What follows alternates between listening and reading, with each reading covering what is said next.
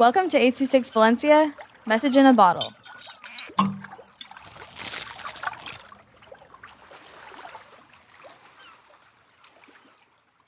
The Advancement of Medication by Ashley with 826 Valencia. A gray haired lady who's pale and wearing a white blue shirt, laying on a bed inside a giant empty hospital room. Her eyes was full of helplessness. Let me see. I want to see. I was yelling to my mother, begging her to hold me up so I can be able to see her. I was too short and couldn't reach the window to see my grandmother. By the time when my grandmother was doing surgery around 2015, medication was very convenient. My grandmother was to have a hip replacement surgery. I couldn't imagine how doctors healed illnesses before hip replacement was invented. Did the patient just stop walking? Fortunately, doctors have new technologies of making an exact same human made bone from my grandmother.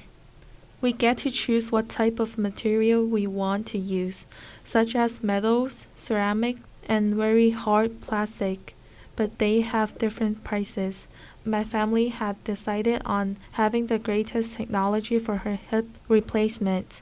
After the hip pieces came, she needs to do her surgery as soon as possible. Even though it is not a life threatening illness, we were all very scared. But we have to trust the doctors.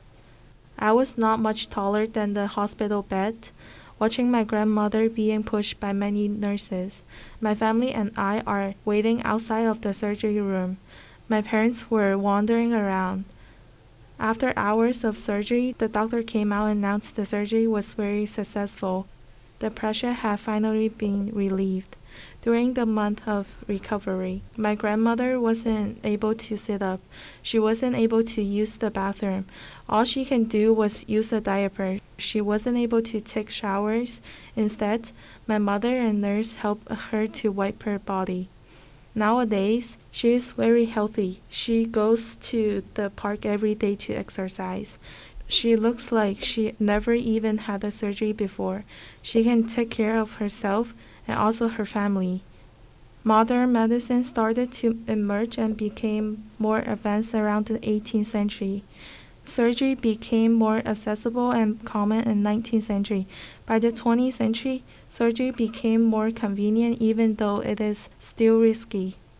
Human also had invented a minimally invasive surgery, which is a type of surgery that involves smaller incisions and shorter recovery time.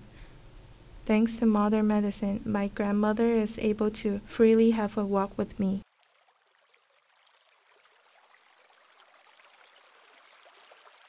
826 Valencia is a non-profit organization dedicated to supporting under-researched students with their writing skills and to helping teachers inspire their students to write.